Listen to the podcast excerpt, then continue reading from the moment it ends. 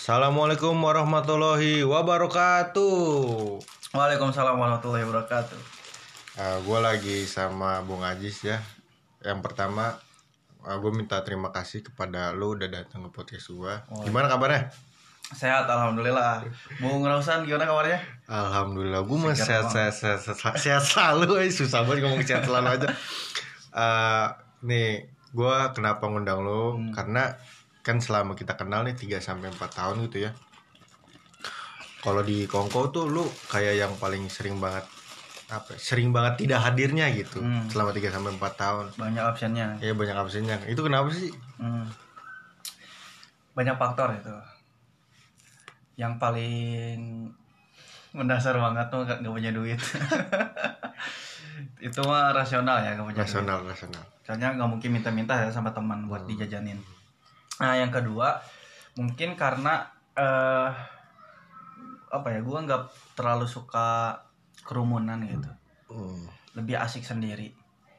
Soalnya kan kalau eh, dalam apa riungan gitu ya dalam perkongkoan gitu obrolannya kan harus hati harus nyambung. Nah kalau gue itu merasa nggak nyambung aja gitu kalau ngobrol.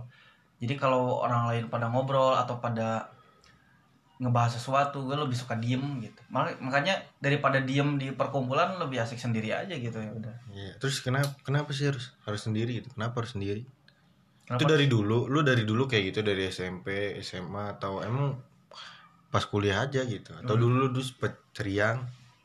Nggak, dulu lebih parah lagi bro. gue itu dulu lebih parah. Lebih apa ya? Lebih ya kalau dibanding se- sebenarnya sama aja cuma cuman ada bedanya sedikit lah nggak nggak parah-parah banget kalau dulu itu waktu SMA ya terkhusus SMA itu eh, gua itu kan sekolahnya pindah jauh gitu beda kecamatan Hmm. jadinya ketemu orang-orang baru banget lingkungan baru banget nah ketika bertemu dan melihat lingkungan baru itu tiba-tiba jadi ah, apa ya nggak nyambung aja sama orang baru itu Gak gak semuanya lu kenal lagi ya orang-orang di situ. ya? Mm. Maksudnya biasa kan uh, ada yang dari SMP ke SMA-nya ada yang bareng gitu nggak sengaja. Daftarnya ternyata sama-sama di SMA itu gitu. Hmm, Dan lu salah satu orang yang lu daftar sendiri di SMA itu gitu. nggak ada teman-teman ya benar banget. Nah terus kan gue itu tipe orangnya yang kalau ketemu orang baru tuh ya udah gitu. Nggak bisa basa-basi. Hei sama siapa nama? Terus eh, dari mana? Nggak bisa gitu nggak bisa seasik itu. Ya gue nanya kalau ada perlu ngejawab juga kalau seperlunya. Gitu. Jadi teman-teman yang lain tuh kelihatannya kalau ngobrol sama gue tuh kalau emang kelihatan canggung gitu tapi kalau udah kenal mah ya kayak gini aja biasa Terus Gitu. eh, rasa nggak asik lu menurut lu itu kekurangan atau justru kelebihan lu gitu? rasa nggak asik gue itu Iya. eh, apa ya gue itu mau banget kayak orang-orang itu kayak orang-orang bisa santai bisa santuy ketemu orang baru ngobrol nggak takut salah terus ya pede aja gitu jadi jadi kan kalau orang yang lagi ketemu orang baru terus dia tiba-tiba jadi diem jadi pendiam itu kan kesannya itu pemalu terus introvert Iya iya iya. dan sebagainya gitu gue itu mau gitu kenal sama orang terus ngobrol ngalir biasa aja itu mau gitu cuman ya susah gitu lagi coba Mm, Terus kan ya gue dengar-dengar dari anak-anak aja sih. Terus gue juga ngerasa ini mah. Dan emang bener-bener kayaknya lu tuh introvert. Bener gak sih lu tuh introvert?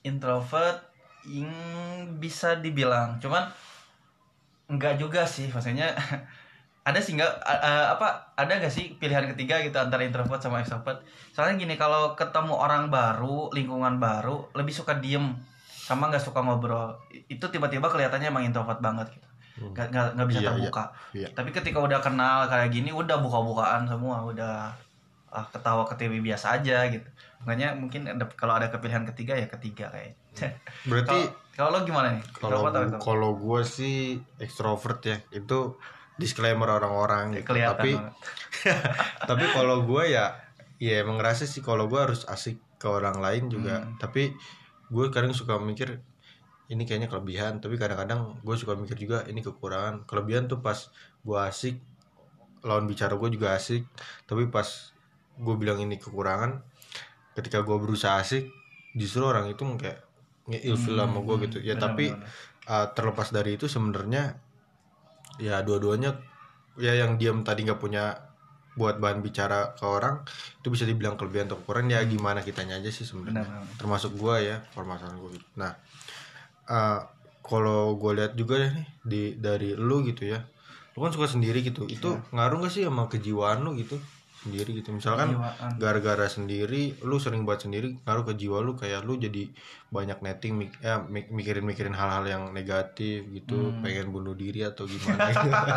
itu kan paling jauhnya Oh, gitu iya, ya, iya, ya. Maksimal eh, banget itu atau enggak ternyata lu mikirin lu la- lu atau enggak ternyata lu lagi diem-diem ternyata lu lagi nahan lapar gitu. Iya ya. Eh, resiko ketika kalian nih khusus buat siapa pun pendengar nih. Resiko buat kalian yang eh, apa ya, yang introvert atau lebih senang sendiri. Itu ada positif dan negatifnya. Sama kalau kita juga terlalu terbuka itu ada positif dan negatifnya. Cuman kalau yang sendiri yang gua rasain itu ketika lo sendiri emang lo bakal nemuin eh, apa ya ada kata-kata gini dalam kesendirianmu kamu lebih bisa memahami dirimu dan lebih bisa menghargainya itu benar banget dalam kesendirian lo bisa berekspresi lo bisa cari inspirasi lo bisa nyaman gitu ya tenang kalau kerjain tugas dan sebagainya itu kalau kalau sendiri. Tapi eh, negatifnya adalah benar overthinking itu mudah banget nyerang. Kalau lo sendiri nih misalnya di kamar lo fokus eh, apa menata masa depan atau lo mikirin tugas macam-macam overthinking itu tiba-tiba nyerang nyambung gitu ya. Hmm. jadi apa interconnectedness ya. Jadi antara satu masalah dengan masalah lain teh nyambung gitu coba masa depan gue gimana oh, teman-teman gue banyak yang benci gue terus masalah gue nggak beres-beres terus gitu. Itu dalam kesendirian. Beda kalau lo itu terbuka orangnya. Kalau lo itu eh, senang bergaul. Nah biasanya di tongkrongan itu masalah itu nggak ada kepikiran. Lo fokus aja pada itu gitu. Itu manfaat kalau lo suka ngumpul-ngumpul. Hmm. gitu. Itu kejiwaan itu apa ya mental itu jadi gejolak jadi apa ya jadi ah, jadi overthink gitu. Itu nggak bagus banget sebenarnya Eh, overthink yang paling menurut lu bahaya nih kalau gue overthink kayak gini itu pas fase di mana lu lagi mikirin apa sih? Mikirin apa ya masalah sama masa depan sebenarnya sedepan ya. Jadi masa depan itu jadi menakutkan gitu. Ketika kita dipikirkan secara mendalam masa depan wah masa depan gue gimana ya? Kalau gue eh, ngelakuin ini bakal gimana ya? Terus kepikiran-kepikiran gak nemu titik temu dan akhirnya lo su- eh, sukanya diem akhirnya insecure Hmm. ngebandingin diri lo sama orang lain yang suka ngumpul yang udah nyapain mas- eh, prestasi ini prestasi itu. Lo jadi ah gue apa gitu. Jadi males gitu. Jadi bahaya itu. kalau kayak gitu lu berkaca dong sama orang lain. Hmm, benar. eh apa hasil dari lo merenungkan diri overthinking itu akhirnya lo ngebandingin diri lo sama orang lain yang lebih sukses dari lo yang udah temen lo udah ada yang nikah temen lo udah ada yang kerja udah ada yang sukses udah ada yang sarjana lo ketiba-tiba ngebandingin diri lo dalam kesendirian akhirnya lo insecure merasa diri lo ah apa sih gue lemah banget gitu Hmm. itu bahaya ya emang semua orang hampir ada di fase tersebut ya hmm. tapi pilihannya cuma satu apakah ketika kita overthinking atau ketika kita insecure itu menjadi pacuan semangat untuk kita Hmm. lebih baik lagi gitu ya benar, benar. misalkan hari kemarin gue dapat ulangan 40 terus gue gue gue thinking banget nih karena teman-teman gue dapat 70 dan 80 tapi setelah thinking itu ada ada fase pasca thinking gitu menurut gue jadi kayak gue harus lebih semangat lagi gitu supaya setara sama teman-teman gue ataupun lebih gitu. Jadi kayak teman-teman kita tuh dijadiin indikator aja. Iya ya lu kayak gitu gak sih perbandingan. Atau Ah, lu iya. kayak ya udahlah gue gini aja orangnya. Justru lu malah mengubur diri lu gitu. Hmm. lu kayak gimana tuh orangnya? Kalau gue kayaknya lebih banyak ah ya lebih banyak eh berpikir untuk berubah atau minimal setara sama eh, sama orang yang gue bandingin. Hmm. itu seringnya gitu. Jadi gue itu oh ah orang lain udah nikah apa orang lain udah kerja orang lain udah lulus sarjana. Oh gue harus nih harus. Itu dalam angan-angan gitu ya angan-angan. Cuman ketika berpikir gue harus lulus eh, kuliah cepet-cepet gue harus segera dapat kerja gue harus segera nikah tiba-tiba mentok sama caranya. Jadi gue wah udah udah semangat gitu. Gue harus kayak orang itu. Tapi tiba-tiba tapi harus ngapain dulu ya? Nah udah langsung drop lagi itu. Akhirnya udah sukanya eh, diam aja gitu. Ya paling bagus gitu ketika lo ber, eh, overthinking kemudian insecure ngebandingin diri sama orang lain dan lo tuh bisa jadiin patokan orang lain yang sukses itu sebagai acuan lo gitu dalam bergerak dalam berproses. Itu keren banget sih. Tapi jangan sampai malah ketika insecure malah lo hmm, jadi down gitu. Nah lu orang yang seperti apa gitu? Lu nggak lu ngejelasin doang tadi kayaknya. Nggak nggak cenderung apa ya? memaknai diri lu itu seperti apa Hmm, gitu. paling susah nilai diri sendiri. Itu gue itu hmm, kayak eh, apa ya mungkin eh, yang susah nyari caranya mungkin yang tadi. Yang lebih ketika mentok udah sukanya diem. Diem aja. Eh, kan biasanya nih gue cuma bukan biasanya sih gue pengen nanya aja sih. War buat orang-orang yang suka menyendiri kayak lu lu orangnya tipe buat ke depannya kayak ini gue nata nih tahun ini harus dapat ini tahun depan harus dapat itu. Atau lu kayak yang nothing tulus aja kayak ini gue jalan ke sini mungkin jalan yang lain juga terbuka Hmm. lu kayak gimana tuh orangnya kalau buat buat ma- menata gitu ya Nah, ketika gue mau ngebandingin diri sama orang lain dan mentok pada jalan gue harus ngapain dulu. Akhirnya kan gue itu sukanya diem. Nah, pada pada perenungan itu, pada puncak perenungan itu, justru gue mikir ulang gitu, me- me- apa, mengulang lagi eh, cara berpikir gue gitu. Bahwa setiap orang itu memiliki jalan untuk bahagianya masing-masing. Misalnya gini, temen lo itu lulus kuliah cepat. Terus ketika gue ngebandingin, lah gue apaan sih, gue lama banget kuliah terus ketika gue udah insecure total maksimal sampai ke nggak eh, sampai diem banget gitu nggak mau ngapa-ngapain tiba-tiba gue mikir lagi lah ngapain gue harus sama kayak dia gitu gue bisa lulus secara normal terus cari jalan yang berbeda gitu buat sampai ke, ke kebahagiaan gitu. Siapa yang peduli gue sama atau eh, apa sama lulus cepatnya kayak dia atau enggak siapa yang peduli toh yang pada akhirnya ngerasain kita senang bahagianya itu bukan itu bukan siapa pun tapi diri kita sendiri ya udah cari jalan yang baru yang menurut lo itu nyaman yang lo itu mampu buat ke sana gitu Mm-mm. Nah kan tadi lu udah ngasih tahu nih ya masalah bangkitnya dari insecure dan overthinking gitu. Hmm. Nah ada nggak sih tips-tips yang lain, tips-tips yang lain gitu? Barangkali pendengar gue butuh gitu tips-tips dari lu gitu. Buat Tips sebenarnya ya. nggak kalau misalkan ada nggak sih alasan kenapa lu bangkit kan semua butuh alasan ya misalkan seta- eh, setelah dia overthinking atau insecure total yang tadi sebutin kalau gua alasan bangkitnya karena beres ngedengerin musik atau atau karena beres. Eh, kalau dalam hal spiritual gua ngaji atau apa pun lah gitu ya. Tapi meski tapi emang hal spiritual itu nggak setiap orang punya kan. Tapi kayak gue cuma pengen tahu selain musik eh, ada apa lagi sih yang menurut lu tuh bisa ngebangkitin gitu? Tips-tipsnya gitu. Hmm. Yang hmm, pertama eh sadarin bahwa lo itu berharga, lo itu bisa, lo itu mampu. Lo itu punya kelebihan. Soalnya kebanyakan orang yang insecure karena sering ngebandingin sama orang lain itu rata-rata mereka itu nggak menyadari kelebihan dirinya gitu, kespesialan dirinya. Akhirnya mereka insecure dan nggak menggali atau meningkatkan potensi yang ada pada dirinya kelebihannya itu. Terus selanjutnya mungkin lebih terbuka aja gitu, lebih terbuka, lebih pede. Soalnya kalau kita eh, udah mah kita introvert, eh, suka menyendiri, tapi ketika ada kesempatan-kesempatan buat teman-teman ngajak lo misalkan, ayo kita ngopi atau kita nongkrong, ambil kesempatan itu gitu. Jangan ah udah diem, paksain gitu, paksain dobrak, dobrak eh, lo malu, lo gak pede, dobrak aja dulu jalanin aja dulu. Meskipun nanti di tongkrongan malah diem ya minimal lo eh, apa ya bisa mengenal orang-orangnya. Nanti ketika ketemu lagi ada obrolan baru. Terus apa lagi ya kalau masalah overthinkingnya mungkin overthinking itu kan datang dari lo sering ngebangga eh, apa ngebandingin diri lo sama orang lain. Nah itu eh, ngebandingin diri sama orang lain itu bagus dan perlu kadang tapi kadang. Kadang untuk apa? Untuk em, mengukur gitu diri kita itu supaya nggak lalai. Ah udah udah mau eh, apa gua mau udah gini aja lah. Udah nyaman gini gitu. Tapi nggak tahu gitu bahwa lo itu stuck di sana aja nggak berubah. Tak ketika lo ngebandingin sama orang lain wah orang lain udah gini nih gua harus gitu. Nah itu fungsinya lo ngebandingin diri sama orang lain. Tapi jangan terlalu sering.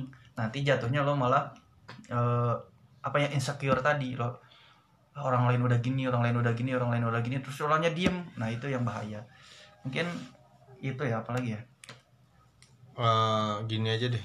Menurut lu kan orangnya sendiri nih ya. Ah. dari ada fase yang sendiri banget pas zaman SMA terus mulai terbuka sama orang lain.